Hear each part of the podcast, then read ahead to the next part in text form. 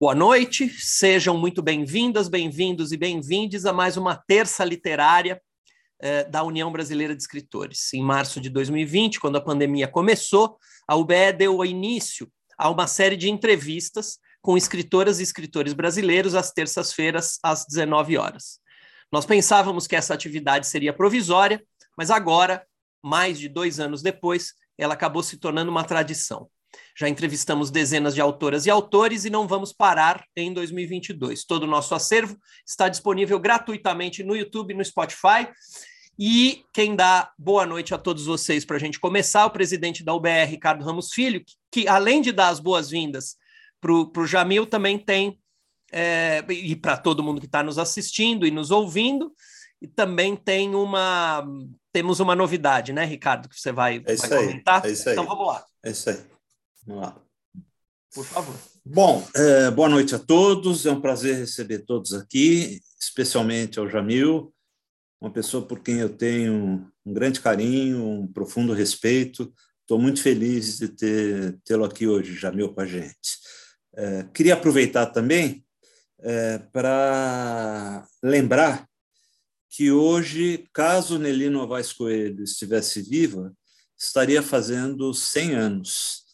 Ela foi uma ex-associada da OBE, que nasceu em 17 de maio de 1922 e faleceu há pouco tempo, em 29 de novembro de 2017, aos 95 anos. Ela estaria fazendo hoje, como eu já disse, 100 anos. É, começou a trabalhar na USP como professora, é, adjunta em 1981 e lecionou literatura infantil até se aposentar compulsoriamente em 1992. Seus livros norteiam o caminho de quem deseja estudar literatura para crianças e jovens. É talvez a maior referência na área. Todos nós que nos interessamos por literatura infantil e juvenil temos um imenso carinho pela Nelly. Queria aproveitar também para lembrar que hoje é o Dia Internacional da Luta contra a Homofobia, causa que eu acredito que todos nós deveríamos abraçar. É isso, gente. Eu tenho certeza que a gente vai ter uma entrevista maravilhosa e estou muito feliz em receber aqui o Jamil. Jamil, a casa é sua, sinta-se à vontade. Todos estamos muito contentes com a sua presença. Cara, eu que agradeço, obrigado aí pela, pela atenção de vocês, pelo espaço. É, eu, eu, sinceramente, eu sou perdão, jornalista e é, eu, eu, eu ainda, ainda não, eu vejo essa, esse diálogo entre vocês, escritores, e, e nós, jornalistas, como algo que pode, pelo menos no meu caso, ensinar muito e trazer muitas reflexões importantes e agradeço vocês. Obrigado, Jamil. É, o vice-presidente da UBR, Ricardo Fernandes, também é o entrevistador de hoje. Então, nós vamos. É, normalmente, o Ricardo Fernandes faz a mediação das perguntas na segunda parte. Né? Como ele é o entrevistador de hoje, eu vou fazer isso. Então, Jamil, a gente faz assim: geralmente a gente faz cerca de entre 30 e 40 minutos de perguntas é, do, do entrevistador, do, do Ricardo Fernandes, para você e depois a gente abre para algumas perguntas do público, tanto aqui do pessoal que está aqui na nossa sala no, no Zoom. Então, boa noite para todo mundo que está aqui conosco, e boa noite também para o pessoal que está lá no, no YouTube, que já te mandaram um, um boa noite. Tanto a Mariana Kunk Dantas quanto a Vanira Kunk estão lá no, no, no YouTube, te mandando um abraço, eh, mandando olá para o Ricardo também. A viúva e a filha de um grande jornalista Exatamente. foi Audálio Dantas. Audálio Dantas. Então, então, lá. É, hoje estamos com, com o, o, grandes nomes do jornalismo aqui na, com a gente. Estamos muito felizes. Então, Ricardo, é isso aí. Acho que você pode começar e aí eu dou um toque quando for ali por 7h35, 7h40, eu dou um toque e Bacana. aí eu faço a mediação das perguntas. Pode ser assim? Tá bom. Claro, claro, até porque o Jamil está é, é, tá cinco horas na frente, né, Jamil, é. é. na, na, Suíça. Então, É, até, até você deve estar muito cansado, então a gente combinou meio de fazer uma entrevista um pouco mais curta, né, até para respeitar o, o, a questão do fuso horário, né? É, você está na Suíça, né, Jamil? Estou na Suíça. Como eu digo, aqui já falta um dia menos para acabar o governo. É, é, porque é, já é meia-noite aí, é, é meia-noite e sete, então já, já naquela, no quadro já é um dia menos. Então pronto. Riscou o dia. Já risquei mais um. Ô, Jamil, eu estava eu, eu dando uma olhada, hoje eu, eu acordo, vou fazer algumas coisas, depois eu ligo o Instagram e vi que você estava falando hoje, né? A gente comentou um pouco antes da, de começar a entrevista, com a Marta Albertini Freud, né, que é bisneta do Tolstói. Que legal, rapaz. E assim, né, é, é, pelo que eu entendi no, no, texto até do próprio Instagram, né, é, ela recebeu refugiadas ucranianas em casa, é isso? Sobre o que vocês conversaram? Você pode é, é, comentar com a gente ou não? Ou, de repente, isso vai ser motivo não. de um outro texto? Você... Não, motivo de texto, certamente, mas não tem nenhum problema de comentar. É uma pessoa fascinante, na verdade, uma, é, ela é romana, ela, é, ela, nasceu na Itália, ela é bisneta do Tolstói, é, e o pai dela, na verdade, era o editor-chefe é, do Corriere della Sera, é, e quando o Mussolini chega ao poder, então a família tem que fugir mais uma vez. É, então é uma história de diferentes gerações, de diferentes fugas, de diferentes é, governos autoritários e governos que sempre é, fizeram questão de atrás dos escritores e dos jornalistas.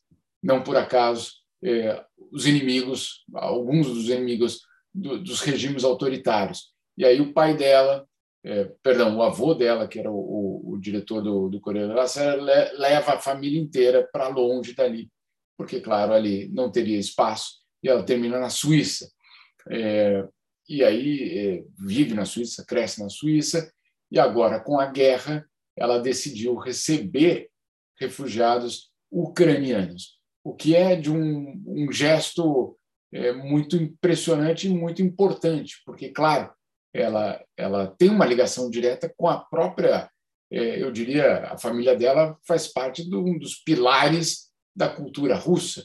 Né? É, é, é identificada é, como tal, tem essa posição até hoje no país. Então, você ter é, justamente uma pessoa com essa dimensão abrindo as portas aos ucranianos, ela, no fundo, está mandando uma mensagem que a guerra ela destrói sociedades, ela destrói famílias, ela só tem, ela não tem vencedores e só tem derrotados que são uh, os, os, civis, né, numa guerra. E aí essa, esse foi basicamente a mensagem que ela queria passar ao abrir a sua casa para os refugiados. É uma pessoa muito, é, eu diria, impressionante. Ela tem 84 anos e ainda querendo fazer coisas né? quer dizer, ainda querendo agir e ter algum tipo de, de impacto, e é verdade que um impacto, ela abrindo a casa dela para refugiados ucranianos, obviamente teve um impacto muito grande aqui na Europa. Muita gente comentou é, sobre essa história, é, porque é algo bastante é, relevante. Uma outra coisa que ficou muito claro para mim, é, e que eu talvez não tinha essa percepção, é de como as famílias ucranianas e russas elas são entrelaçadas, elas têm uma relação permanente. Filhos que são casados com ucranianas, é, é, ucranianos que, que vão morar na Rússia, enfim, é uma relação muito mais próxima no que se refere à sociedade do que talvez a gente possa imaginar. E a guerra ela é dramática porque ela, ela rompe famílias, ela rompe é, uma lógica de, eu diria até de irmandade entre essas duas populações e que coloca, claro, é, grupos diferentes ali a tomar decisões de que lado você está, né? quando na verdade nunca eles nunca foram perguntados se queriam entrar numa guerra ou não. é, é uma das histórias, uma das camadas dramáticas da, dessa guerra e eu diria de qualquer guerra. É. Você sabe que eu tenho uma, uma amiga ucraniana, de pai, o pai dela é russo ah. e, e, a mãe é ucraniana, né? E ela disse assim: é, eu não consigo imaginar o que eu estou sentindo com o país do meu pai atacando o país da minha mãe. Olha que, que, coisa forte, né? É, é, é muito. É, e o próprio Tolstói ele era ele lutou em guerras quando era jovem, mas depois ele combateu o governo. Ele, né, ele tinha uma autonomia para falar o que talvez um cidadão russo não se sinta à vontade ou não possa, né? É, hoje, hoje, inclusive, é, há duas semanas eu estava com o Muratov, o Dmitry Muratov, que é o, o, jornalista russo que ganhou o Prêmio Nobel da Paz no final do ano passado, é, e ele dizia claramente a propaganda tomou conta é, da Rússia hoje, a propaganda oficial. É, o jornalismo é absolutamente marginal, é, a grande, grande parte da população, mas de uma forma impressionante, é, sequer tem acesso às informações. O que ele tem, o que ele diz é que tem acesso apenas à propaganda. Ele mesmo teve de fechar o jornal dele é, depois de receber vários alertas e aí histórias muito impressionantes, porque a gente tem aquela impressão, não, vai vir ali um inspetor do Kremlin e vai é, riscar o jornal e dizer isso pode, isso não pode. É, é, é muito mais complexo do que isso a, a, censura. Ele contava que a primeira alerta que ele recebeu não foi do governo, foi quando a rede de bancas de jornal de Moscou disse para ele: não colocamos o teu jornal na prateleira. E aí ele entendeu que a censura não era apenas ali do Kremlin com um oficial que viria e, e prenderia um jornalista, etc. Não, ela é muito profunda porque ela tem todas essas camadas é, de cúmplices ou daqueles que têm de fato medo do regime. E aí ele não conseguia que o jornal circulasse, né? Ele literalmente não conseguia. O que o que aconteceu quando ah, os seus leitores entenderam que o jornal não iria circular porque não chegaria às bancas, os leitores foram até a sede do jornal e compraram. Cada, cada leitor comprou 10, 20 edições e ia vendendo pela rua. Ou seja, um ato de resistência real, né? um ato muito, eh, eu diria, espontâneo. Ninguém organizou, vamos revender jornal, já que a banca de jornal não, não revendia. E esse foi o primeiro sinal de que teria um problema muito grande. Depois vieram outros ele conta também uma história de uma capa que ele fez quando a Rússia proibiu a palavra guerra né, nos jornais. Aí ele fez uma capa, ele até me mostrou a capa muito bonita, dizendo: pelo menos a palavra paz ainda não foi censurada.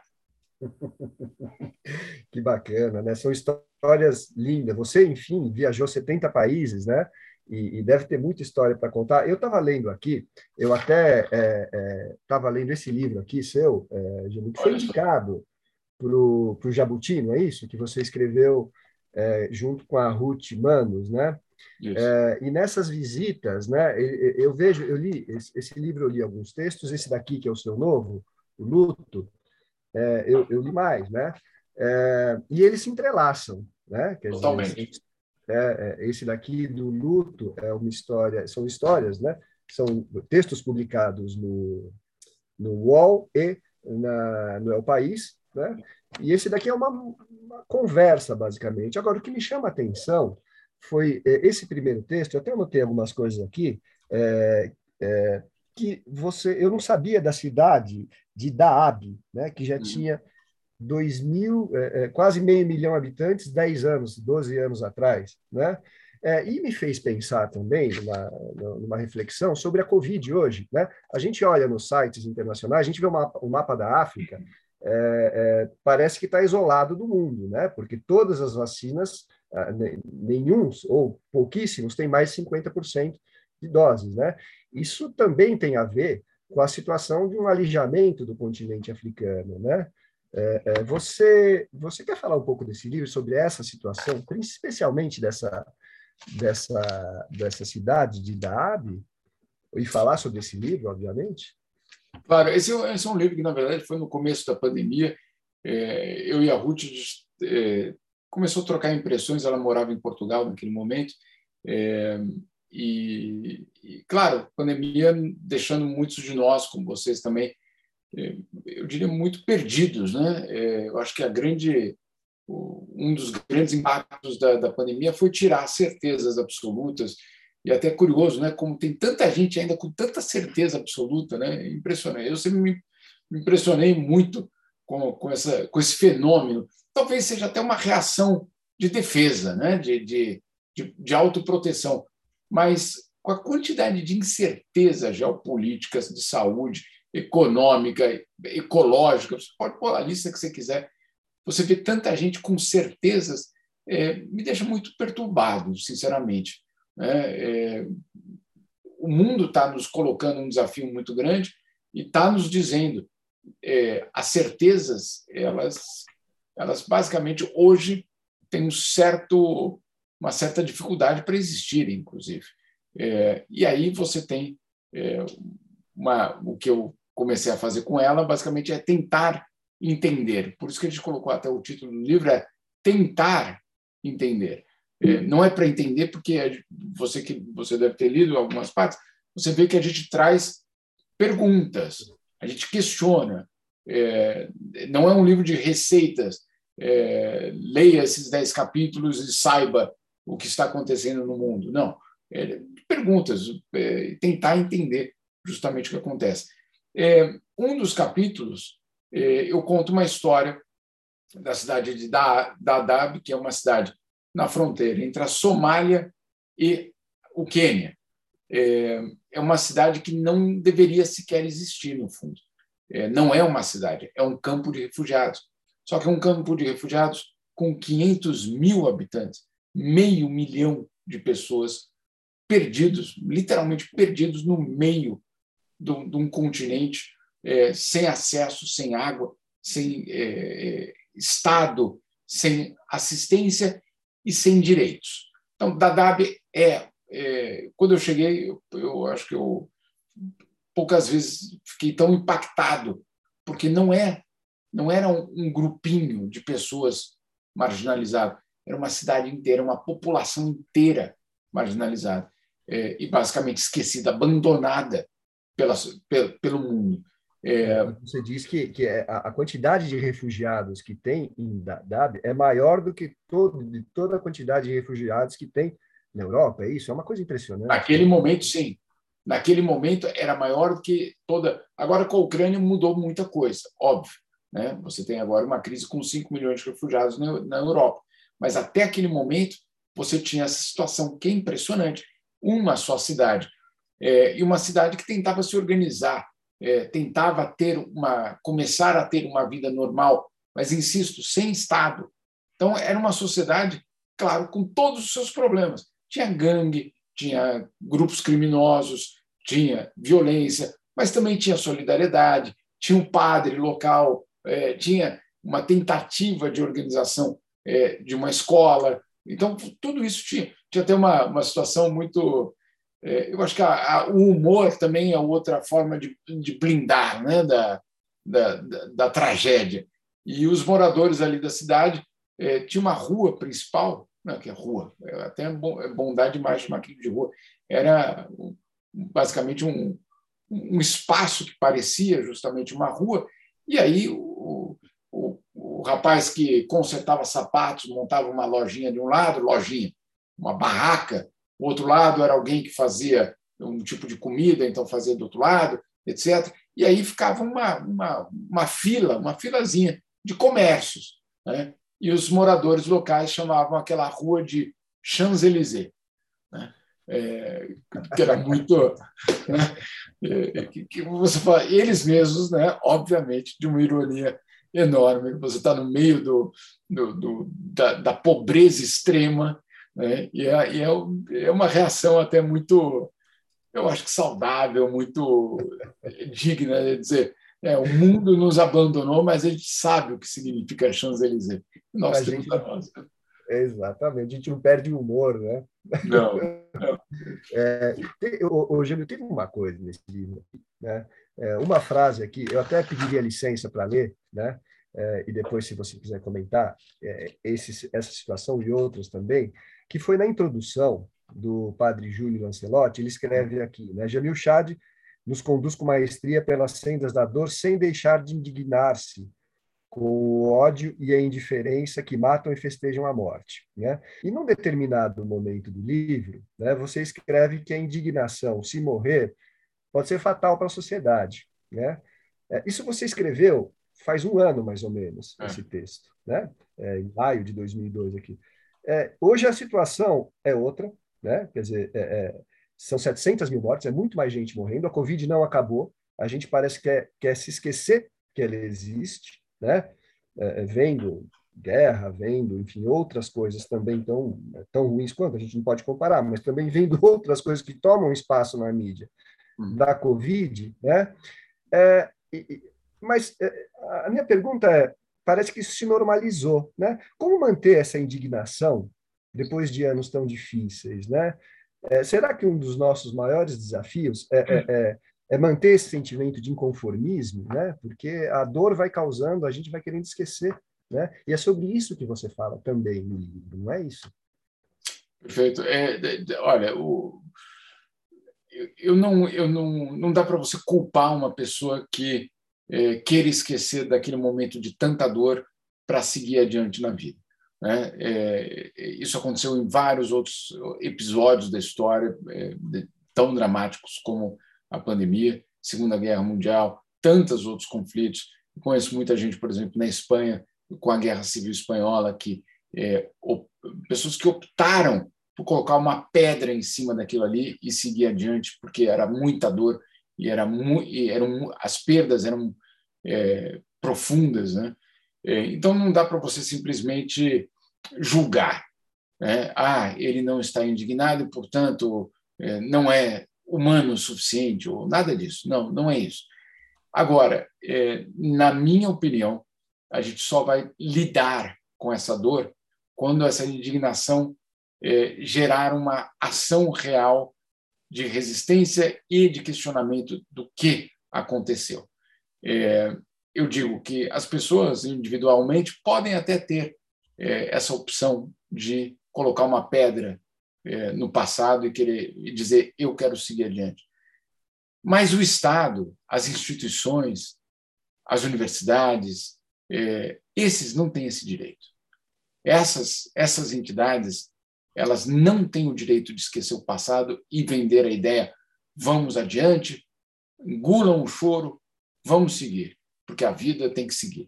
É, tem, claro, mas você, como instituição, e principalmente como Estado, tem a obrigação de entender o que é que aconteceu para evitar que a próxima vez seja tão dramática como essa.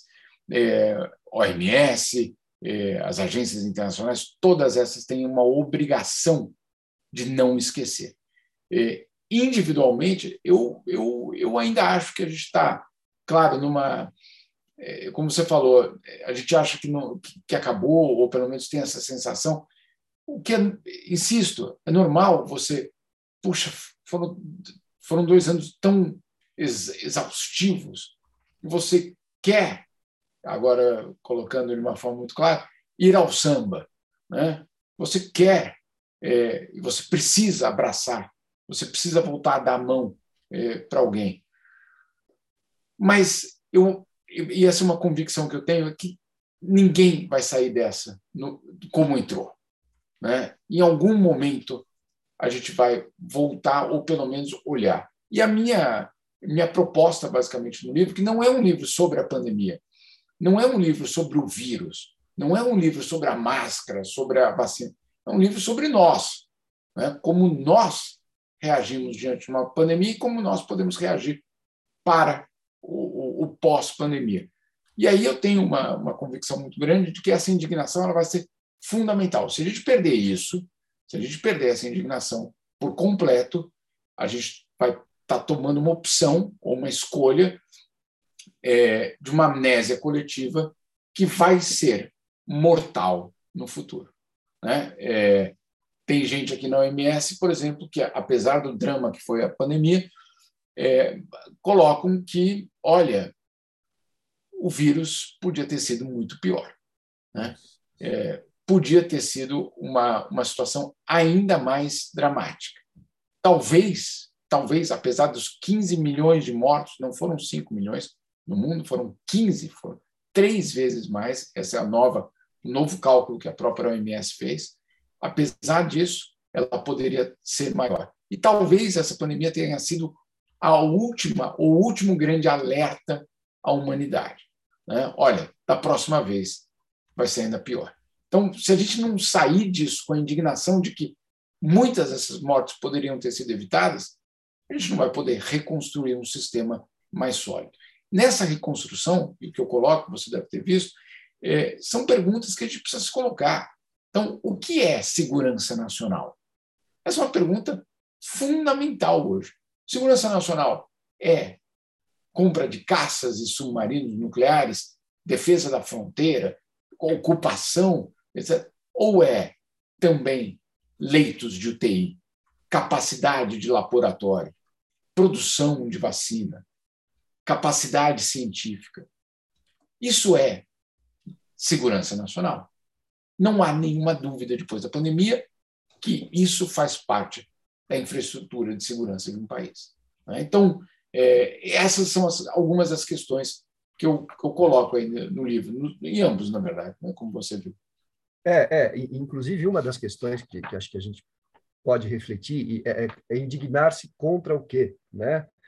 É, e, e, e, tem umas coisas impressionantes que você coloca aqui, né? Quer dizer, o mundo gastou, você já citou aí, na crise de 2008, os governos injetaram 11 trilhões de dólares salvar as economias. Enquanto estava se discutindo, 27 bilhões para uma melhor distribuição de vacina, né? Isso faz um ano, né? Aí a gente pega, é, trazendo para a realidade do Brasil, mas outros países devem ter uma realidade, enfim, se não semelhante, é, com algumas características parecidas. Você vê os lucros das empresas aumentando, né? Petrobras aí 100, mais de 100 bilhões, quase três vezes mais do que o recorde, que era de 2020. Em consequência da, da elevação do preço da gasolina, e aí a, a, o, a, o, reflexo é o aumento da inflação, né? principalmente nos alimentos. Quer dizer, quem come pode ter que comer menos. Não te parece que é, essa seria uma reflexão é, e, e, a gente deveria focar nessa questão também? Quer dizer, nessa questão, a pandemia acabou acentuando essa, essa distribuição de riqueza em favor dos mais ricos, né? É, existe, existe algum movimento, é, é, você está na Suíça, é, é, para repensar esse sistema perverso de distribuição de renda, é, para pelo menos que a gente possa distribuir um pouco melhor e salvar, evitar que a situação seja tão indigna como foi e como está sendo, né? Você sabe se existe algum movimento sim, nesse sentido? Sim, existem dois movimentos, na verdade. Eu só queria fazer uma, uma, uma colocação antes de entrar nos movimentos, porque é algo muito importante. É, quando, em 2008, 2009, a crise do capitalismo é, ameaçou o capitalismo, o Estado saiu ao socorro do capitalismo. Foi isso que aconteceu. Né? Então, é, o, o Estado endividou a sua própria população para salvar os bancos. Foi isso. É, no fundo, a, a, foi uma transferência de renda ao contrário. Né? Você tirou aposentadores aqui na Europa, foi dramático, é, como a, o estado do bem-estar social é, foi reduzido. Né? Ele foi reduzido, ele foi é, é, houve uma diminuição real de direitos. Depois de 50 anos de expansão de direitos, você tem pela primeira vez em 2008, 2009, uma redução ou um encolhimento desse estado de, de, de bem-estar social. O que aconteceu nos anos seguintes foi um sentimento de extrema indignação daqueles que foram abandonados pelo sistema. Aqueles que já, de uma certa forma, eram os derrotados da globalização. E eu não estou falando nos países em desenvolvimento, estou falando da Europa, porque aqui também tem os derrotados da globalização, aqueles que viram que, de repente, a fábrica estava na China, né, onde eles trabalhavam. Então, você teve, de fato, esse grupo, tem, de fato, esse grupo. E aí, esse grupo que já eram, já fazia parte dos derrotados da globalização, se transforma naqueles que tiveram os seus direitos retirados. Resultado disso, que é dramático, foi a migração dessa população para votar pela extrema-direita. Foi isso o que aconteceu na Europa nos últimos dez anos. Essa extrema-direita de hoje, que, que ganha espaço na França, na Itália, na Espanha, com Vox, na Bélgica, etc. Claro, tem elite econômica que pode estar ajudando, etc. Sim, é verdade. Mas ninguém ganha eleição só com voto da elite. Não existe isso. Da onde está vindo o restante dos votos? Dos abandonados. Daqueles que sentiram que o Estado traiu, ou que os partidos tradicionais traíram o, a, a, eles, basicamente, a cidadania. É, e aí, quando vem a pandemia, olha que curioso: FMI, Banco Mundial, Banco Central Europeu alertam, começam a, a pegar bandeirinhas, colocar fogos de artifício, placas gigantescas de neon dizendo aos estados: gastem tudo o que tiverem para as populações. Caso contrário, a radicalização vai ser ainda maior. E a instabilidade política vai ser ainda maior e a, a extrema-direita chegará com muito mais força. No meio dessa discussão toda que aconteceu, é, uma dessas instituições, se eu não me engano, foi o FED, o próprio FED, um, o escritório do FED em Nova York ou em algum estado americano, que publica um texto, um estudo, mostrando que na Alemanha nazista, os principais focos do eleitorado que votou pelos nazistas nos anos 30 foram os locais que mais sofreram com a pandemia de 1918. Basicamente dizendo, quanto mais abandonado, quanto mais é, caótica a situação por conta dessa da, da, da pandemia e do abandono, maior a chance dessa população migrar para aqueles que prometem mentiras, que são vendedores de ilusão, que são charlatães, mas que aparecem com algum tipo de, de alternativa falsa, completamente falsa, mas que vão aparecer. Então, você vê hoje, né, e voltando para a questão de hoje, você tem uma preocupação em impedir que isso aconteça. Como resposta, inclusive dos partidos tradicionais, ao avanço da extrema-direita europeia. Então, você não tem apenas por uma questão social, você também tem como sobrevivência desses partidos a, o, a, o entendimento de que eles precisam ir e resgatar essa população. Houve um avanço, inclusive aqui na Suíça também teve, mas em outros países europeus, do que seria a proposta do Suplicy de uma renda básica universal. Né? É, ela ganhou terreno essa ideia. Foi algo que, de fato, é, começou. Aqui na Suíça não existia salário mínimo é, e passou a existir. Claro, eu digo aqui, meu pai, que eu sou o problema social aqui da Suíça, né? Então, é, é, ou, ou, seja, não é exatamente um local que você possa falar é, de problemas sociais.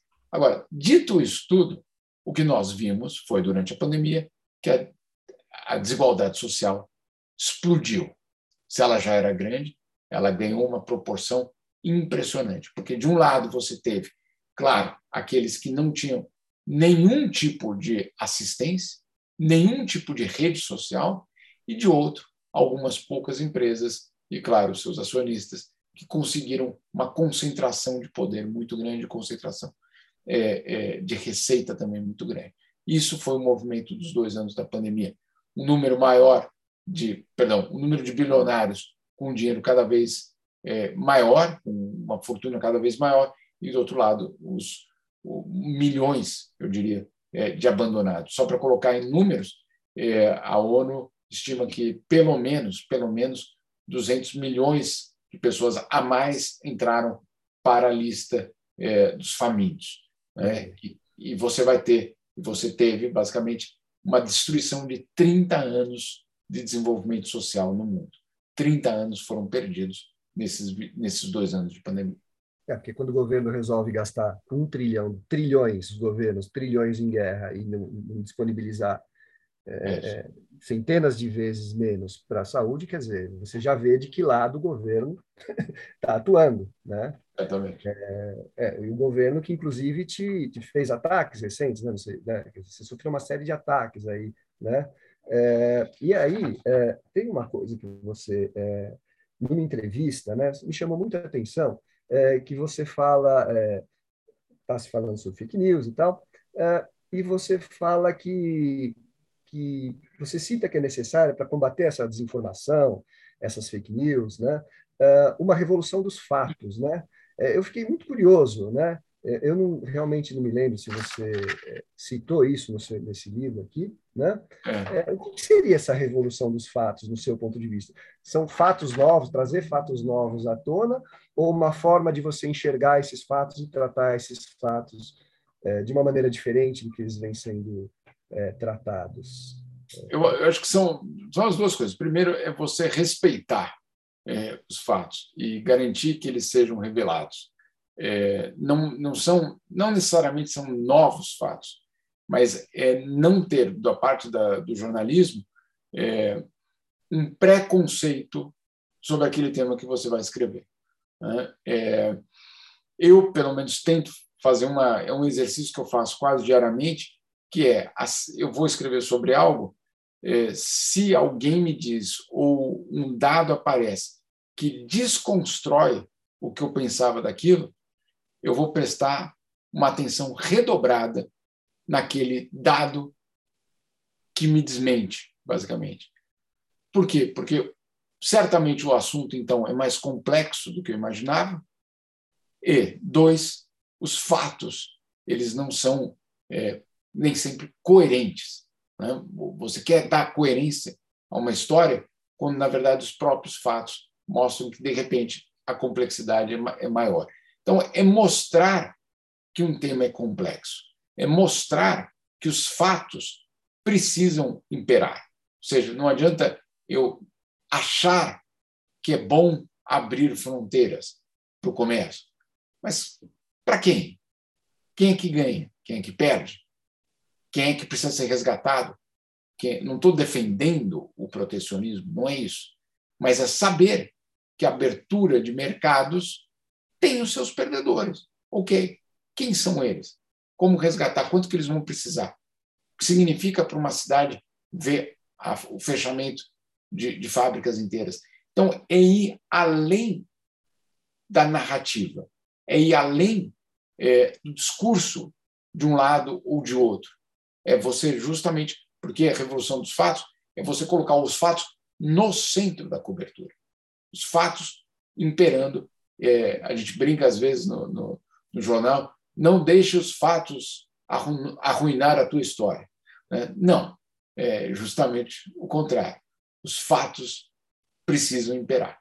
Se os fatos imperam, a gente já tem um ponto de partida melhor do que o jornalismo só opinativo, só é, de ideias. Muito bem, eles são absolutamente fundamentais. Eu também faço isso, mas é, os fatos eles eles basicamente são talvez as grandes os grandes instrumentos contra a desinformação. Agora, como chegar a isso? Claro, você precisa de investimento, você precisa de treinamento dos jornais, você precisa ter, de, ter fôlego econômico, é, para sustentar uma matéria é, consolidada, ela não nasce em uma hora, é, a gente sabe muito bem disso, mas para isso tudo precisa de investimento. E esse investimento, é claro, um grande problema da equação hoje é, do jornalismo. Mas sem os fatos, a gente não vai lutar contra a desinformação e não vai acabar com a crise que se vive hoje da colocar de uma forma mais ampla, descrédito é, do, do, jornalismo. Os fatos precisam vencer. É, e, e, investimento em jornalismo, investimento em leitores também, né? Quer dizer, questão né? Se, se, se, se, toda essa informação não consegue, não consegue causar uma reflexão em quem lê, né? Também tem um lado que fica pendente. É claro que ela é importante, né? Mas se a população começar a ter uma capacidade de refletir mais sobre esses fatos colocados pela imprensa, certamente aí a gente começa a ter uma revolução, até para não chegar nesse ponto que chegou é, hoje, depois de mais de dois anos de pandemia. Né? Vou dar um exemplo, vou dar um exemplo que aconteceu recentemente, como é perigoso essa essa tendência justamente que você falou. É, vocês devem se lembrar, o presidente Bolsonaro foi para a Rússia antes da guerra e em dois momentos soltou aquelas frases que é, ficam na fronteira entre a piadinha e a ironia, mas também é, uma tentativa de passar uma mensagem. Qual foi?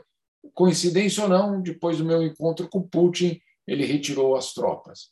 Né? É, você se lembra que ele falou isso? Ele falou isso na viagem duas vezes. É, uma gargalhada geral, que ridículo. Como é que alguém pode ter a coragem de falar uma coisa dessa? Quem ele acha que ele é? Blá, blá, blá. Ok.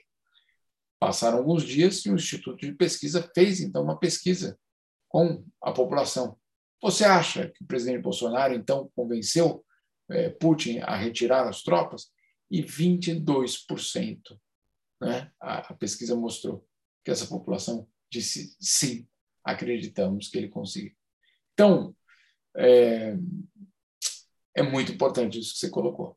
Né? É. Você é, garantir que você. Eu, eu, isso, e aí eu acho que, inclusive, é algo que tem que ser ensinado na escola a leitura de jornal, de, jornal, de sites, etc., para identificar de onde é, quem é a fonte, é, por que aquilo ali tem ou não tem credibilidade. Isso tudo é absolutamente fundamental. Como você disse, é um investimento no jornal, mas é também um investimento é, na cidadania. Ricardo. O, o Rogério, né, eu tenho mais perguntas aqui, mas, mas eu também sei que o pessoal está querendo participar, né? É, o pessoal está querendo participar. É... Quer, quer, fazer uma última e aí a gente parte para o pessoal? Pode, pode ser. ser. Pode ser, Jamil? Claro. É, ô Jamil, agora eu só. Bom, tem várias perguntas aqui, mas nosso tempo aqui também é, é, é curto, né? Daria para mais uma entrevista aqui. Mas eu queria saber dos projetos futuros. O que, que você tem aí de, de se você está pensando? Porque você escreve para blogs, para UOL, para não sei se você escreve ainda para o País, mas você é, é, é trabalha para a Band News também. Você tem um romance aqui, que eu até queria falar, mas acabou não dando tempo, né? o, o Caminho de Abraão, né? É, que você faz e você tem projetos futuros, um novo romance, um novo livro, uma coletânea de textos. Como é que está isso para você?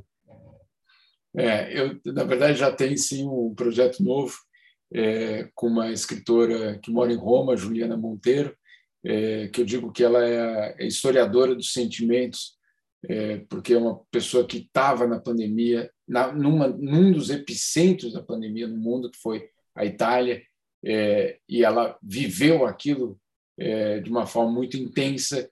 E os textos que ela produziu naquele momento, sinceramente, me.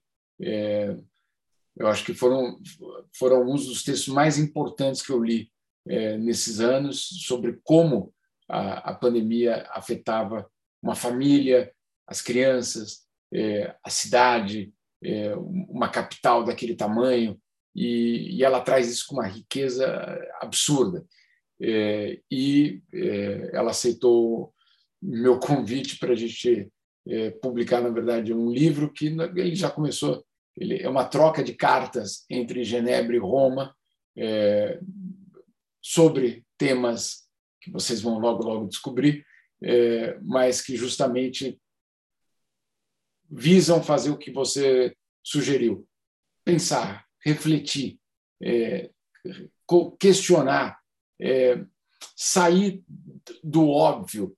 É, eu sempre tive muita eu sempre fiquei com muita suspeita quando alguém vem com uma solução muito fácil, é, principalmente quando problemas são às vezes de séculos, de décadas, né? E aí vem alguém e fala não, basta construir um muro, é, basta expulsar esses estrangeiros, ou basta tomar cloroquina, né? ou basta isso, ou basta aquilo. Não. Né? No, na maioria das vezes, esse atalho é um atalho que leva à morte, que leva a uma destruição, que leva a um outro problema e não soluciona. E é, é, essa escritora, Juliana Monteiro, ela, ela consegue é, desmontar os, as obviedades e trazer a complexidade disso tudo. Então, é um livro que vai sair logo mais, na verdade, no segundo semestre, dessas trocas de cartas entre, entre Genebra e Roma. Ah, legal. É, estaremos lá para comprar. O lançamento vai ser feito no Brasil também? Certamente, com certeza. Não, é, é, um, é um livro brasileiro. Legal. Rogério, e aí? Como é que nós estamos de pergunta aí? Vamos lá. É, então, passando muito rapidamente, dando boa noite para todo mundo que está lá no, no YouTube. Então, a Nelly Gamboa, que ficou um tempão sem nos visitar, então eu faço questão de, de dizer oi para ela. Da Vilmar, que tem estado conosco todas as terças. A Meire, que normalmente está aqui na, na sala do, do, do Zoom, mas hoje está lá. Eliakim, a Cássia, a nossa diretora, Mara Regina de, de Perna, ela diz o seguinte: como é bom ouvir a voz da coragem e da resistência. Bravo, Jamil, você honra o troféu Audálio Dantas, que você merecidamente recebeu no ano passado. Essa eu fiz questão de ler. Temos estudantes manda um da Unesp. Beijo. Oi? Manda um beijo, manda um beijo para ela. Pronto, Mara, um beijo para você, pelo Jamil, já mandou. Você deve estar aí nos assistindo. Temos estudantes da Unesp de Marília, a Gilda, todo mundo dando boa noite aqui. Vamos lá, a gente tem quatro perguntas. Lídice, Ricardo Ramos Filho, o Sibila e o Jaime. Aí a gente encerra. É, é isso aí, Lídice, pode, pode fazer sua pergunta.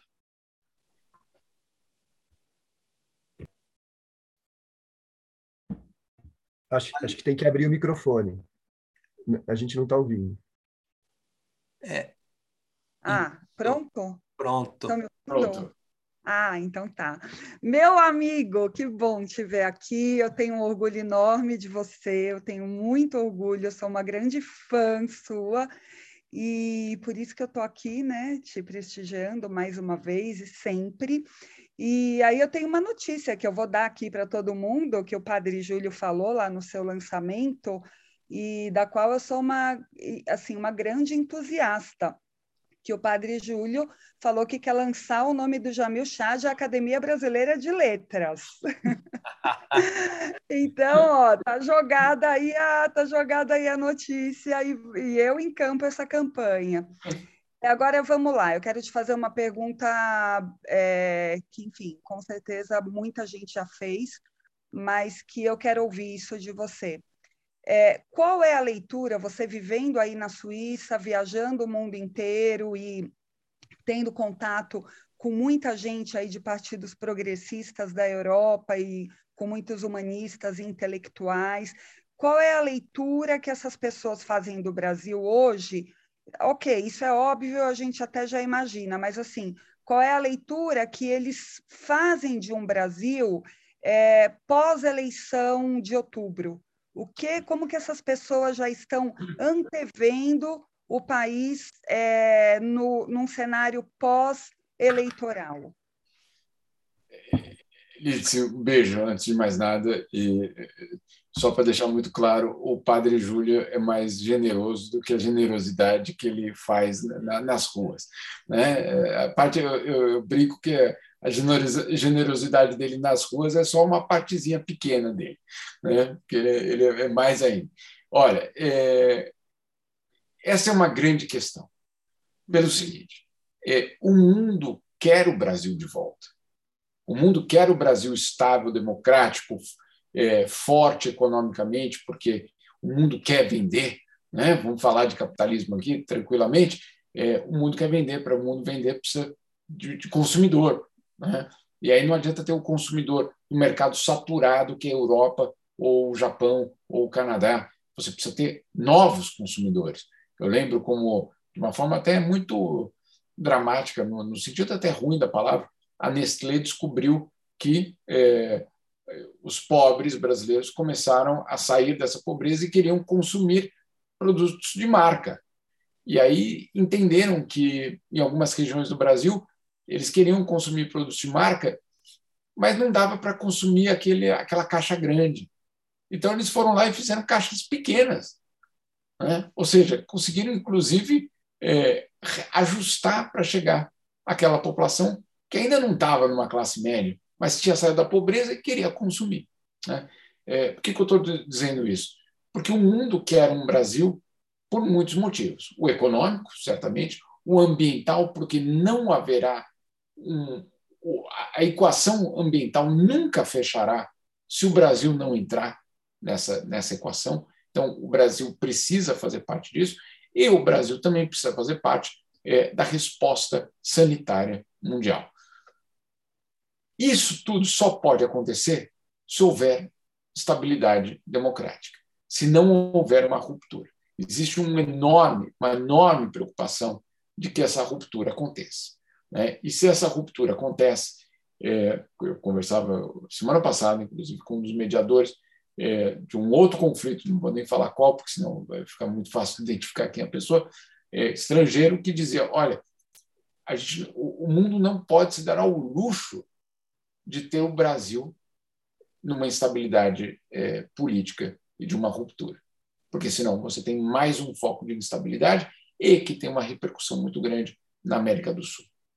Uhum. Então, o mundo precisa de um Brasil que passe por essa eleição e que passe é, de uma forma, vamos assim, institucionalmente garantida.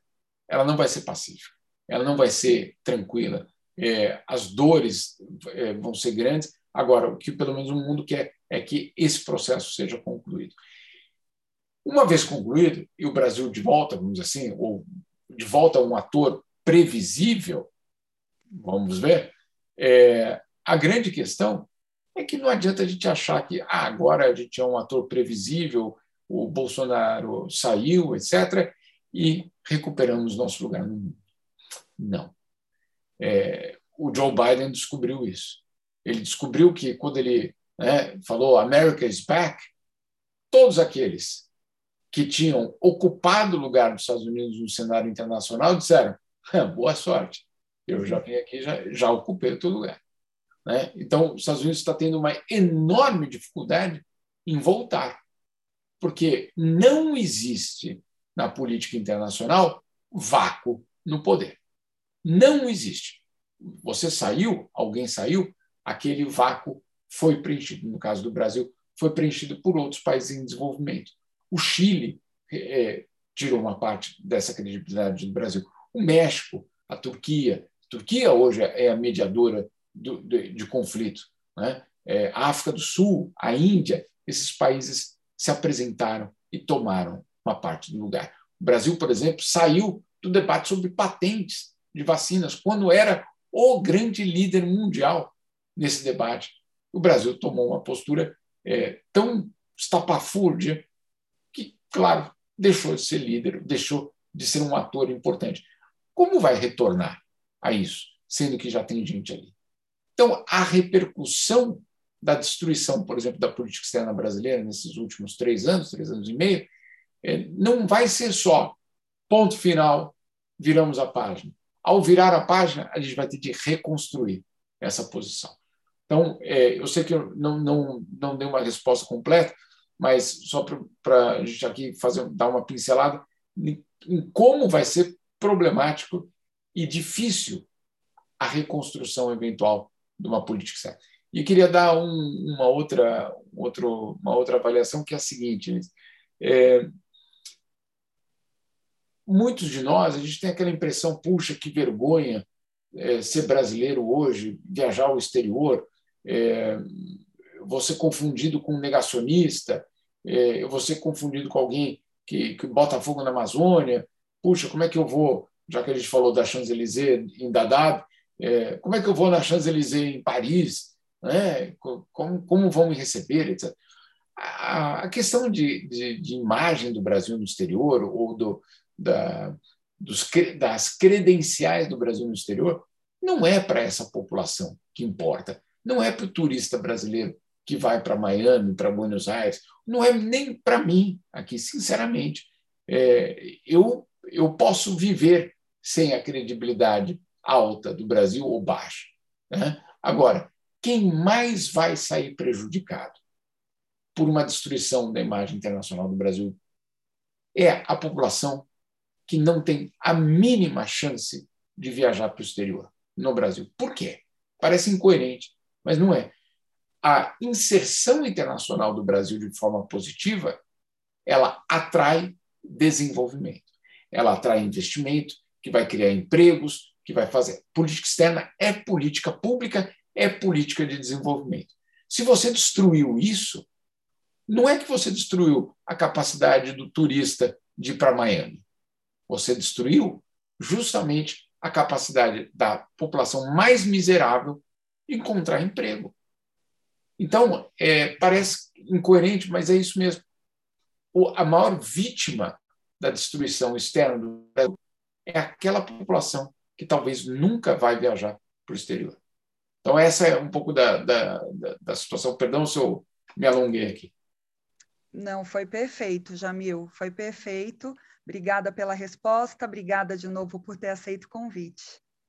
Obrigada, Rogério. Beijão. Obrigado, Lidice. Obrigado. Sempre que você vem, é, as perguntas são ótimas. Sempre bom quando você vem. Volte mais. Ah, obrigada. É, eu, vou, eu vou pedir licença para o Ricardo Ramos Filho e para o Sibila. Vou pular direto para o Jaime, porque eu acho que a pergunta do Jaime é, tem a ver com uma parte do que o Jamil acabou de responder. É, então aí a gente já amarra, depois eu retomo Ricardo e Sibila. Pode ser? Vamos lá, Jaime. Seu microfone. Eu dá uma olhadinha aí. Pronto. Ligou. Pronto. Então, eu, eu acho, quer dizer, nisso tudo, eu tenho visto, eu tenho visto nesses últimos dias, é uma coisa que eu vejo sempre, mas eu tenho visto mais intensamente nos últimos dias, eu tenho lido sobre essa questão ambiental. Uhum. E eu tenho me preocupado muito, porque, assim, o que você vê é uma direita que, quando não é chucra, é cética, assim, uhum. ah, mas a emissão de gases dos vulcões é muito maior do que a emissão de gases de origem humana e parará, parará. Uma esquerda sem discurso, não é que a esquerda tem um discurso. A esquerda está. Vamos ser claros em relação a isso. A esquerda, de um modo geral, está sem discurso em relação a essa coisa ambiental, quando não vem com o discurso de dizer que ambiente é uma coisa, é uma cortina de fumaça das elites, porque tem banqueiro falando da questão ambiental, ou seja, é um pastiche intelectual completo, sem uma posição clara sobre isso. E, no entanto, é, é a gente tem um agravamento que assim, nossa, nós estamos numa questão de emergência, então não vamos falar dessa questão ambiental, que é nada mais uma questão de altíssima emergência, como todo mundo pode ver. Né? Então, como é que você vê essa sinuca de bico em que as coisas não se encontram e que parece realmente não haver solução uh, a curto prazo para essa questão, nem sequer para o cumprimento de metas para 2050? Você está falando ambiental. Ambiental, causa específica, especificamente ambiental. A, a posição, a, a, posição dos, dos espectros políticos em relação à questão ambiental e tudo isso. Perfeito. É, eu, eu tive em Glasgow agora, na, na COP26, e, e apesar de eles terem feito um acordo e anunciado um acordo, foi um enorme fracasso, porque você precisava de um passo decisivo e o passo decisivo não foi tomado. É, eles conseguiram vender a ideia de que não, mas isso é muito difícil e precisamos passo a passo, é, o caminho é longo, etc. É, eu vou, vou, antecipar uma coisa aqui para vocês. Amanhã, às 5 horas da manhã do horário brasileiro, 10 horas da manhã aqui, vão sair os novos números é, da questão climática mundial. É, eu tenho aqui sob embargo, não posso dizer quais são, mas já posso adiantar. São dramáticos. São dramáticos. E aí você pergunta: não pode então dar um passo decisivo? Como? Então, quando é que vai ser dado esse passo decisivo? Porque hoje, é, como você falou, você tem dois lados, eu até colocaria mais lados aí nessa, nessa, nessa tua avaliação, todos eles medrosos, é, ou não colocaria medroso no sentido não sei como tomar, mas com tantas condicionalidades e com tanta gente ou lobbies, ou forças políticas, você coloca o nome que você quiser nisso, é, que essas decisões é, acabam sendo mais uma vez adiadas. É, eu aposto que isso só vai mudar quando a nova geração de eleitores chegar. Porque é uma. Principalmente aqui na Europa, eu não sei nos Estados Unidos como está essa situação, mas eu tenho ficado muito impressionado com uma garotada é, que chega exigindo que os pais apaguem a luz de casa, quando era o contrário. Né? É, éramos nós ali apagando a luz do, do quarto dos filhos, ó, deixou a luz do banheiro ligada, não sei o quê. E você vê uma, uma inversão, que é o moleque que vai lá e não deixa você escovar o dente com a água é, correndo. São coisas muito pequenas, muito pequenas, é, mas tem é, gerado uma consciência muito diferente da atual geração, vamos dizer assim, de, é, dos profissionais. Minha esperança vem é, de uma transformação geracional, sim, porque eles não vão é, aceitar uma, uma, Vou dar um. Posso me estender um pouquinho aqui, por favor? É, sim. Claro, é, sem dúvida. Outro dia aconteceu uma coisa muito. Eu fiquei, no fundo, emocionado e, ao mesmo tempo, é, confirmava isso que eu já começava a ver é, da molecada. É, quem tem filho, homem, pequeno, e essa é uma coisa que eu acho que alguém um dia tem que estudar, é, eles são fascinados por Egito né, antigo. Eu nunca entendi, mas pirâmide, sarcófago, né? tudo isso aí eles adoram, uma coisa assim, é uma obsessão, que é muito curioso. Nunca, né? enfim, por que não Grécia? Por que não é, o Império Persa? Não, mas Egito, Egito não. Aí um dia chega o meu mais velho, que tem 10 anos, acho que na época ele tinha uns 9, chega em casa bravo, bravo porque o professor anunciou que o, a quantidade de aulas que iam falar de Egito iam ser reduzidas drasticamente. Ia ser muito menos, em vez de dois meses de Egito, ia ser um mês só, basicamente. Aí eu perguntei, uai, e o que, que vão colocar no lugar? Ele olhou assim, com meio com puto da vida, Amazônia. Foi embora. Falei, opa! Amazônia? O dia seguinte eu fui lá no professor. Né, falar, eu quero saber, espetacular, mas queria saber, né? É, isso aqui é, é um professor maluco só ou é uma maluquice que contaminou e, e vamos, vamos nessa? Ele falou: não, não, é um novo programa do, do, do, do, sistema público de educação na Suíça. Reduzir a antiguidade e dar mais meio ambiente. Você fala: uau! Né? Então, assim, é, eu sei que eu estou dando uma, uma volta grande na pergunta, mas eu acho que uma, um componente é essa nova geração. E aí eu, eu acho muito engraçado quando o governo brasileiro faz esses vídeos promocionais a lá Embratur, mostrando o tamanho da floresta, como se a molecada fosse imbecil, né? como se aquilo ali é, fosse enganar alguém. Nessa guerra, nós, no Brasil, já perdemos. Porque hoje é o vilão do planeta.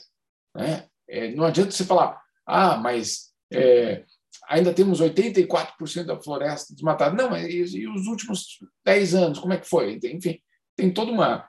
Esse é um primeiro ponto. Segundo, eu acho que, de fato, vocês viram o que aconteceu na Alemanha é, há poucos meses, com aquelas enchentes numa região rica da Alemanha. Aquilo ali, naquela região, trouxe cenas para aquela população que eles só viam em Bangladesh. E, de repente, estava acontecendo no centro rico da Alemanha. Então, eu acho que a intensificação também dos desastres naturais podem ter um impacto na transformação da percepção da opinião pública, não digo ainda da. Agora, tem um outro, e aí eu acho que explica um pouco dessa resistência, é, um pouco não, acho que talvez muito, é, isso tenho visto, principalmente aqui no Fórum Econômico Mundial, em Davos, etc., que até brinco com, com o pessoal lá do, de Davos, pô, vocês podiam chamar Porto Alegre já, que a agenda de vocês está quase o que era Porto Alegre há 20 anos. Né? Vocês, vocês estão se aproximando com uma rapidez muito grande. Só 25 anos de diferença, mas tudo bem, ainda dá tempo. Né? Porque colocaram é, desigualdade, meio ambiente, é, questão de gênero, uau, né? o que todo mundo, né? metade do mundo está gritando na, na, na, no ouvido deles e que era absolutamente ignorado. Mas por que, que eles colocaram isso? Não é porque, de repente, é, esses temas são importantes. que eles sempre foram. E eles, eh, a grande questão é justamente remoldar o sistema capitalista para atender agora esses, esses, esses setores. É, dou um exemplo também aqui de um, de um, de um banqueiro que eu conheço, que é, hoje um milionário aparece lá para abrir conta e investir, ele pega o dinheiro do sujeito e investe em tecnologias limpas. Né?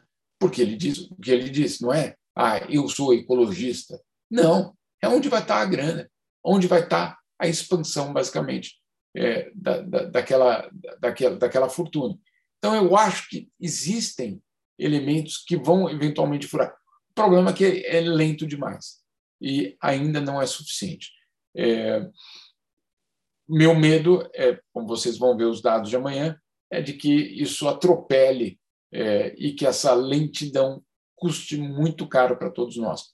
Uma das lições da pandemia é sim que você não tem a capacidade de lidar com esses fenômenos de forma nacional. Não, não existe resposta nacional para nada disso, como não existia para a pandemia.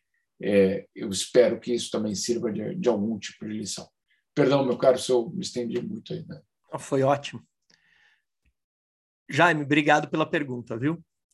É, vamos lá, então, agora retomando a ordem, a gente tem mais duas perguntas: a do Ricardo, Ricardo Ramos Filho, depois o Sibila, e tem uma curtíssima, viu, Jamil, lá do, do, do YouTube, é, da, da Vanira, que você responde rapidinho, acho que vai, vai ser boa para fechar. Vamos lá, Ricardo. Jamil, é, a minha pergunta, ela teria sido muito legal se ela sucedesse a da, da Lidice, porque tinha, de alguma maneira, um pouco a ver é, com a pergunta dela, também como a do Jaime. É, eu, como que você vê o, o futuro um pouco mais distante do país? Né? Mesmo que o Bolsonaro perca, e felizmente isso parece provável, é, ainda vai existir os 30% de fascistas que saíram do armário uhum. recentemente. Uhum. Será que eles conseguem voltar mais tarde? Nos Estados Unidos, isso parece muito próximo. Né? O Biden está perdendo cada vez mais força e o, o. Como é o nome da topeira lá? Eu sempre esqueço o nome dele. O, o, ele está cada vez mais próximo, né? o ex-presidente. Como é que você vê isso aqui? O meu medo é, um, é, é muito por aí. Eu concordo contigo. É, o Bolsonaro pode até perder, mas o bolsonarismo é, não vai acabar. É, hoje a gente está chamando isso de bolsonarismo, mas eu acho que ele, ao longo da, da história, teve outros nomes. Né? É, eu diria que em alguns momentos nem teve nome. É, numa sociedade injusta, é, discriminatória, racista. É, às vezes era simplesmente Brasil. Né? É, uma pesquisa recente, acho que a semana passada, 20% da população se declarou de direita. Né? Claro. É, eu, eu até digo, de direita não é um problema em si.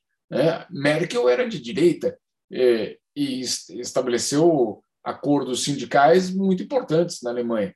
É, uhum abriu a Alemanha para, os refugiados. Enfim, é, não é por si só é, ser de direita. É quando você tem uma direita que não é, tem simpatia nenhuma pela democracia. Né? E aí, democracia não eleitoral. E pelo humano, né? Exatamente. A, a, a, democracia que garanta direitos. A democracia que. É, é, é, o que, que é a democracia? É aquele, aquela promessa de que você, como eleitor ou como cidadão, tenha algum controle sobre o, seu, sobre o destino do teu país. Né? Não controle, mas você tem uma voz, pelo menos, nisso. Para isso, você tem que ter também os direitos atendidos. Por que eu estou dizendo isso? É, esse, esse, esse grupo, vai, hoje que a gente poderia chamar de bolsonarista, ele não vai desaparecer enquanto a resposta não for radicalmente é, violenta, violenta não na violência física, mas violenta em termos de avançar rapidamente com vários dos direitos. É, eu, eu, sempre, eu sempre vi é, essa questão do, do não só do Bolsonaro, mas de, de tantos outros, como uma questão de privilégios. Né? Eu vou perder privilégios, eu quero perder, eu não quero perder privilégios, portanto, eu vou assumir é, uma situação de domínio, de controle, de racismo, de discriminação etc. Tudo que vem no pacote. É, é uma transformação grande que, que é exigida do país, não resta nenhuma dúvida. Eu acho que a grande, é, o grande erro é, dos vários anos da esquerda no, no poder no Brasil, eu diria não só da esquerda, do Fernando Henrique também no poder, é de não ter avançado mais nesse caminho da, da, da expansão de direitos. É, sim, fizeram muita coisa, 30 milhões retirados, sim, tudo ok.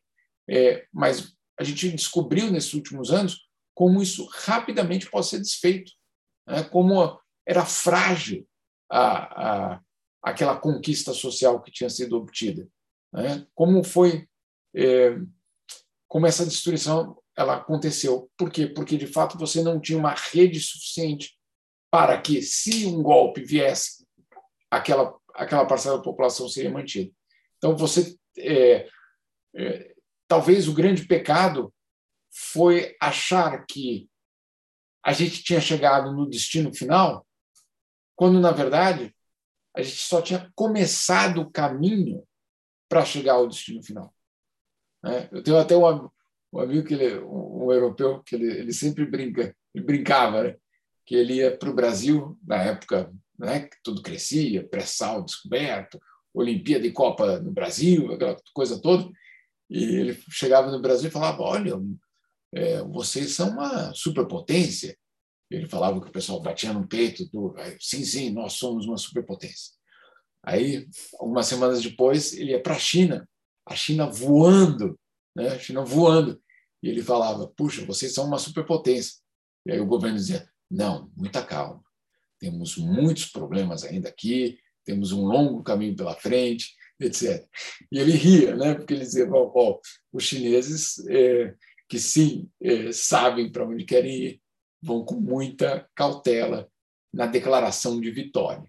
É, eu acho que talvez o nosso o nosso grande pecado foi achar que aquilo que era finalmente um caminho certo, né? Ele a gente estava nos primeiros quilômetros daquele caminho e talvez a gente já tivesse declarado vitória total à corrupção, vitória total à pobreza, a garantia da democracia. Né? A gente achava que todo mundo que nasceu depois de 88 vinha no certificado de nascimento é, menino, sexo masculino, é, dez dedos, né, tal, e democracia. Não está no certidão de nascimento. Né? Esse é, um, esse é um, uma história que não vem na certidão de nascimento, que precisa ser conquistada todo dia. Então, talvez tenha sido o grande erro. Eu queria só completar com uma coisa que eu nunca.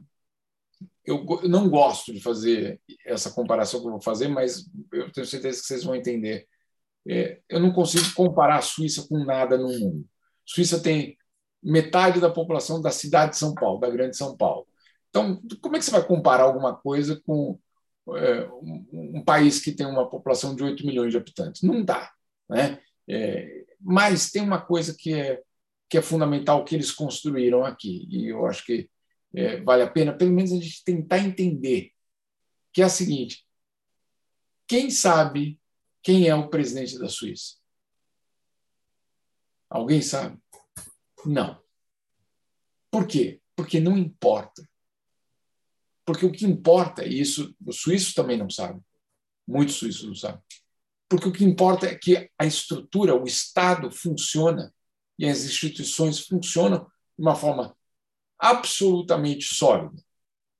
Que você não precisa de líderes, você precisa de um sistema que garante a distribuição e direitos. Então, é nisso que eles se baseiam. Né? Se você quiser, eu faço três horas de palestra aqui sobre a hipocrisia dos suíços. Fiquem tranquilos. É, tem muita coisa para dizer sobre isso também. Dinheiro sujo, tudo isso a gente pode falar. Mas tem uma, um, um aspecto que eu acho que eles acertaram, que é que a estrutura é mais forte do que os líderes. E se vem, quando às vezes aparece um líder mais vocal, a estrutura faz questão de é, abafar. Porque o que importa é justamente. Tem um, um exemplo, e claro, não dá para ser usado em nenhum outro lugar do mundo. Aqui, o perdedor da eleição ele forma parte do governo que ganhou a eleição. Com a seguinte ideia: eventualmente, daqui a quatro anos, quem perdeu vai ganhar a eleição. E os projetos precisam continuar. Então, como os projetos são de 10, 20 anos, 15 anos, não adianta você, a cada quatro anos, você refazer projetos de país, ou projetos, ou estradas, ou ponte, o que você quiser. Então, você tem um governo que, na verdade, é continuidade um do outro, com a oposição e a situação é, cúmplices daquele projeto de país. É, isso só funciona quando tem uma coisa, que é que eu, nesse ponto que eu vou chegar. Quando você tem, além dos direitos garantidos, quando você tem educação. A democracia exige educação. Ela não funciona sem educação. Porque senão você não pode exigir da população que escolha se você não sabe o que está por trás daquele discurso, o que está por trás daquele. daquele... Vou dar um exemplo. Eu sou estrangeiro aqui ainda. No, no, e eu recebo todos os anos o orçamento de Genebra para eu votar pelo orçamento. Eu, eu voto no orçamento da cidade. Aí, aí eu, eu me pergunto, eu preciso estudar o orçamento. Como é que você vai exigir que a população vote no orçamento da cidade sem o pilar educação? Então, é, são esses, esses, elementos que eu acho que eles podem, eventualmente, é, minar a extrema-direita, o fascismo, a, a, a, o radicalismo é, desses grupos que estão tão presentes no Brasil. Obrigado, Jamil. Obrigado a vocês. Obrigado, Ricardo, pela pergunta. Sibila, vamos lá. Boa noite, Jamil. É, boa madrugada aí já para você. Eu prometo ser bastante sucinto na minha pergunta, devido ao adiantado da sua hora e da minha, das nossas aqui, né? Mas eu vou um pouquinho na esteira do que perguntou o Ricardo e no final da sua resposta. Uh, eu, eu queria pegar aquele, aquele, essa frase sua da obrigação de não esquecer, né? Uhum. Como é que nós vamos exercitar essa obrigação de não esquecer dessa catástrofe que é o, o governo atual? É, se as nossas instituições estão todas, todas absolutamente anestesiadas. A gente não vê mais o MST, é, um trabalho preponderante. As instituições universitárias não existem tal qual elas eram, né? Ah, o nosso sistema educacional está absolutamente aniquilado. Ainda antes de ontem, o governo Bolsonaro aprovou um projeto de lei em que as instituições religiosas passam a ter o direito das, de instituições culturais para poder ter as verbas dedicadas à cultura, da Lei Rouanet, da Lei do Audiovisual. Quer dizer, como, como não esquecer né, se as nossas instituições estão absolutamente esquecidas e anestesiadas?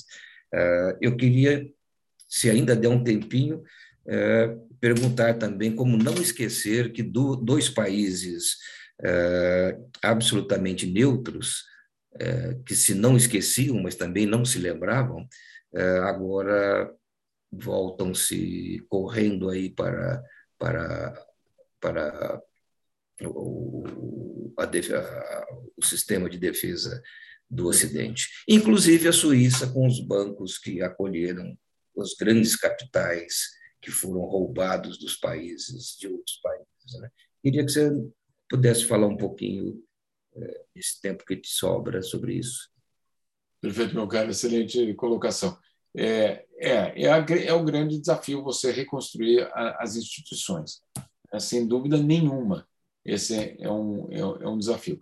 Aí você vai precisar, sim, de uma, de, um, de uma uma vontade política muito grande né, para reconstruir, mas vai precisar também o envolvimento da sociedade civil de uma forma permanente. É, esses são os dois elementos que eu acho que vão ser necessários é, e por isso que eu digo a reconstrução ela não vai ser imediata. Não adianta você achar que é, um outro presidente vence a eleição e aí a gente de novo está já no caminho certo. Porque, eventualmente pode até estar tá no caminho certo, mas a reconstrução ela ela vai ser fundamental e ela não vai ser fácil, porque você é, restabelecer é, alguns dos, eu diria, vai colocar Funai ou qualquer uma dessas é, agências que foram tão fundamentais, é, a reconstrução exige voltar a contratar, é, abrir concurso, é, voltar a colocar orçamento, é, redefinir prioridades. Isso você não faz da noite para o dia. Né? Então, o, o, IBAMA, com o, as inspeções, etc., isso não é feito da noite para o dia. E isso vai levar um tempo. Agora, eu acho que tem, e aí voltando na pergunta anterior também, tem um outro elemento que eu acho que a gente precisa mudar, para a gente não precisar, não precisar ficar passando por esses períodos de construção, desconstrução, construção, desconstrução que é um envolvimento permanente da sociedade em temas políticos. Ah, mas é, é ele é partidário? Não, não é, é política partidária. É em política. O que é política? É o teu bairro. É se, né, é se o teu bairro está limpo, se, se, o, se o campo de futebol do, do, do teu, da tua região é, tem condições, é, e basicamente criar de uma forma sólida a consciência de que associação de bairro é importante, de que o ONG é importante, que voluntariado é importante, que essa é a base para depois você ter a instituição sólida. Não adianta você ir lá em cima quando aqui embaixo não existe essa esse compromisso com o bairro, com a rua, com o que você quiser. É longo o caminho. Não vai ser, insisto, não é de hoje para amanhã. Só que, se a gente for fazer uma, uma reconstrução, ela também vai precisar envolver os jovens é, e não colocar aquela impressão que a gente sempre tem, é, não, mas isso é, o, é a responsabilidade do governo, ou das autoridades, ou do Estado. Também. E é, sem dúvida, é. Agora, se o Estado sabe que a cobrança é permanente, talvez ele tenha outra reação. Talvez ele tenha outra cobrança que não seja só a cada quatro anos é, para ir pedir o teu voto. Então, eu acho que a gente precisa, nesse repensar, e ser mais ambicioso. Então, é sim ir lá na FUNAI, redefinir prioridades, contratar, etc. Tudo bem. É, mas é, é, fazer questão que as escolas, que a universidade se envolvam, se envolvam diretamente em projetos é, sociais com refugiados. Eu te, tenho, agora com a, com a guerra na, na, Ucrânia, mas tinha acontecido também na, no momento na Síria, é, recebendo um monte de pergunta: como é que, como é que a gente pode ajudar os, os sírios? Né? Na, na, época dos, sírios, eu lembro, recebi muito, muito pedido de, de gente de São Paulo: como é que a gente pode ajudar? Aí eu sempre mandava uma listinha de entidades para serem ajudadas é, Associação dos Bolivianos do Centro de São Paulo, Associação dos Haitianos de Manaus. Aí a pessoa manda, não, mas eu estava falando dos refugiados sírios. Falo, mas, uai, vamos olhar para os nossos. É, depois, não estou falando que os sírios não merecem, claro que merecem, mas nós temos os nossos. Agora, o, o, o boliviano não, não, não recebe essa atenção Curioso, né? Você estar tá interessado, tão interessado no destino dos sírios, né? quando você tem é, ali no centro de São Paulo semi-escravidão é, com uma, uma, uma, parcela importante da, da, da população. Então, é, é, inverter isso e garantir que essa, é, que, essa construção venha de baixo, é, ou de permanentemente, ou estar permanentemente presente na construção da sociedade. Então, é, ele falava do, do padre Júlio, é, no fundo, é, é impressionante como a gente é, tem. É, quer dizer, existem muitas entidades nesse sentido, mas o envolvimento da sociedade nessas entidades que eu, o meu, meu ver é o que falta. Sobre a questão da neutralidade, você estava falando da Suécia e Finlândia, imagino, principalmente, é, e também aqui da Suíça. A guerra é na Ucrânia, mas ela não é a guerra da Ucrânia. Ela é a guerra da redefinição das fronteiras entre Rússia e o Ocidente. É a guerra da é, segurança europeia. E que o palco hoje é a Ucrânia. Eu não sei se o palco amanhã pode ser outro lugar. É, quando a Finlândia e a Suécia anunciam que querem fazer parte da, da OTAN, que pode até parecer é, natural, porque afinal de contas é, eles apostavam na neutralidade como segurança. A neutralidade era a, o escudo. Né? É, quando isso fica fragilizado e quando esses governos também passam a fazer ou, ou ser impressionados pela opinião pública daqueles países, então, estão falando, olha, é, e nós aqui, sem nenhuma proteção, etc. Essa é uma, uma das maiores é, redefinições da, do que é a segurança coletiva europeia. Então, essa guerra está redefinindo fronteira, sim, ela está redefinindo o, o, conceito de segurança hoje europeu. É, a minha grande preocupação é de que, por enquanto, não existe negociação. Então, é, você tem dos dois lados uma, uma expansão na retórica e uma, uma tentativa deliberada de enfraquecimento dos dois lados. E aqui eu não estou defendendo de forma alguma a Rússia. A Rússia, é, todos os indícios aqui na ONU é, que aparecem é que a Rússia está cometendo crime de guerra, sem dúvida nenhuma, em vários dos locais. Agora, você não termina uma guerra só acusando um lado ou cancelando um lado. Vai ter de acontecer uma negociação. E a negociação vai ser complicada, e ela é complicada, porque todos os lados vão precisar voltar para casa dizendo que venceram. E aí eu quero ver como é que essa equação vai ser fechada. Porque você vai precisar dar uma saída para a Rússia se você quiser uma paz. Se você quiser a derrota da Rússia, é outra história. Mas se você quiser a paz, aí, eventualmente, você vai ter de dar alguma saída para ela. Qual é a saída dela? Não sei. Talvez é, um compromisso da Ucrânia de que por 20 anos não adere à OTAN. Algo, algo nesse sentido. Ou um compromisso de que haveria é, eleições é, no Donbass não a, não a criação de um país separado, mas uma eleição do Donbass. É, essa equação ela não, ela vai ser muito difícil de ser fechada, porque do outro lado você também vai precisar dar um troféu para o Zelensky, você também vai ter que dar um troféu para o Macron, o Biden vai querer o troféu dele porque ele está enfraquecido, como vocês colocaram aqui, então ele vai precisar sair como vencedor ou aquele que impediu a invasão da Ucrânia pela Rússia. Tudo isso vai ter de ser atendido. E é por isso que o momento é tão histórico e é tão importante. É, é uma é uma guerra que ela ela acontece hoje no palco ucraniano, mas ela define muito mais do que o destino da Ucrânia.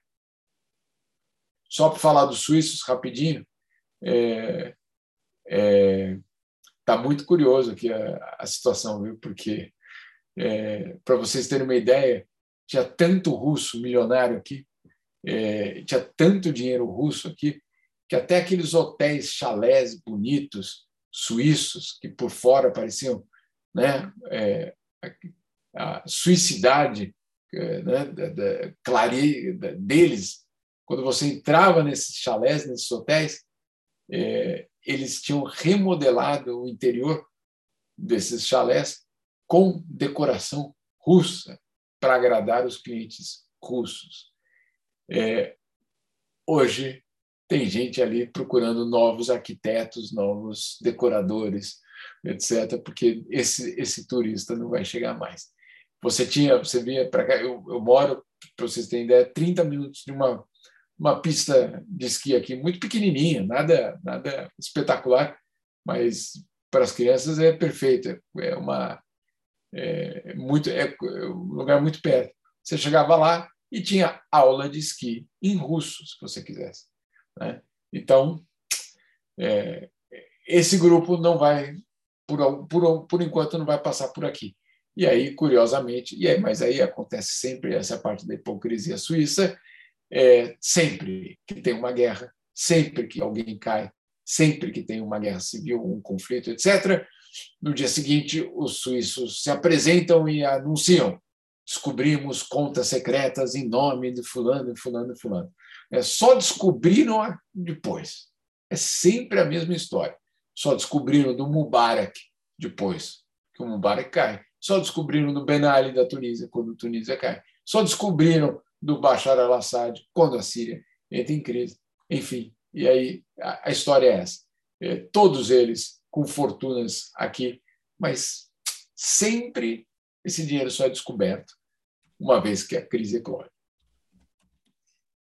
Muito obrigado, Jamil. É, a gente encerrou as perguntas. É, em primeiro lugar, eu preciso te agradecer por você ter se disposto. A gente sabe que aí a hora você já está na madrugada, então eu prometo ser muito rápido. Vou Perfeito. apresentar muito rapidamente as nossas próximas entrevistas. É, essa aqui é a última rodada até julho, então, dia 24 de maio, vamos entrevistar Camilo Vanucci, 31 de maio, nosso diretor Antônio Carlos Fester. 7 de junho, nosso presidente, vice-presidente Paulo Mauá. 14 de junho, Adilson Zambaldi. 21 de junho, Anitta Deac. 28, Rodrigo Lacerda. E aí, isso é 28 de junho. Aí, em julho, a gente vai ter um pequeno descanso. É... Na ordem para se despedir de você, Jamil, eh, vou, vou chamar o Ricardo Fernandes, depois o Ricardo Ramos Filho. Você se despede de todo mundo e a gente acaba. Ricardo Fernandes. Jamil, foi uma satisfação bater um papo com você, um papo super agradável. É pena aí, eu fico até com uma certa sensação de que a coisa se avançou e que você está fazendo um esforço aí. Né? Então, só tenho que te tá agradecer. Está falhando, mas a gente chega lá. É. Desculpa, não entendi a voz que está falhando. Ah, ah, sim. Mas a gente chega lá. Olha, e eu e assim seria muito bacana a gente fazer uma próxima entrevista quando você puder, talvez quando você estiver aqui no Brasil para o horário bater, para não ficar tão cansativo para você. A gente fala do seu romance, né? Fiquei muito curioso para saber dele, também por esse livro aqui que você lançou, que eu vou começar a ler sobre futebol, política, propina e futebol. Comecei a ler a introdução já então, talvez no segundo semestre a gente bata um papo aí é, para falar sobre isso. Só tenho a te agradecer, muito obrigado, foi muito bacana bater um papo com você. Eu que agradeço, meu cara. E obrigado por todas essas leituras aí. Ah, sim. Não, mas tem mais ainda, viu? Voltaremos. Obrigado, Valeu. Ricardo. Ricardo Ramos? Jamil, muito obrigado mesmo. Viu? Você isso não foi uma entrevista, isso aqui foi um show. Tá? É, foi muito legal te ouvir. É, gostou muito. Eu tenho certeza que quem ficou aqui na sala te escutando, quem esteve lá no, no YouTube te escutando, saiu muito satisfeito com essa aula que você deu aqui. Viu? Muito obrigado. Obrigado a todos os companheiros aqui presentes e continuem prestigiando a gente porque o esforço da gente é para vocês. A casa é de todos vocês. Um grande beijo. Obrigado, Ricardo. Jamil, quer se despedir do pessoal? Quero só agradecer a generosidade de todos vocês, é, pedir desculpa aqui pela, pela voz é, da, da, madrugada, mas é, é acontece, mas agradecer mesmo por, por esse espaço, é, por a gente poder trocar essas ideias e as perguntas absolutamente pertinentes e dizer que, sinceramente, eu, eu apesar de tudo, eu tenho um certo otimismo é, em relação ao nosso, ao nosso país, porque tem muita gente também indignada. E tem muita gente que não, é verdade, mas tem, eu tenho visto, é, agora que eu estava em São Paulo, eu achei algo muito interessante a quantidade de gente é, inconformada com a situação é, que a gente se encontrava, que eles se encontram, no fundo. E isso já, já é um passo muito importante. Se não houver isso, como eu coloquei no livro, se não houver essa indignação, esse inconformismo, aí sim, eu acho que aí sim é um momento de tristeza. Por enquanto, eu acho que eu coloco também isso no livro, quem mais chora são os mais otimistas, porque é aquela, aquele choro de muita raiva e, e que diz, bom, eu vou tentar mudar, ou a gente vai tentar mudar alguma coisa. Então, o choro é da, da, não é dos derrotados, é daquele aquele que eu, pelo menos, acredito que seja o, o grupo mais otimista numa sociedade.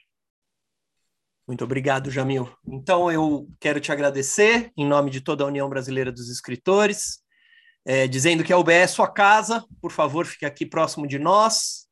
É, para todos que estão nos assistindo, tanto aqui na sala quanto no YouTube, peço para seguirem a nossa hashtag Terças Literárias UBE e até a terça-feira que vem, na próxima Terça Literária. Obrigado.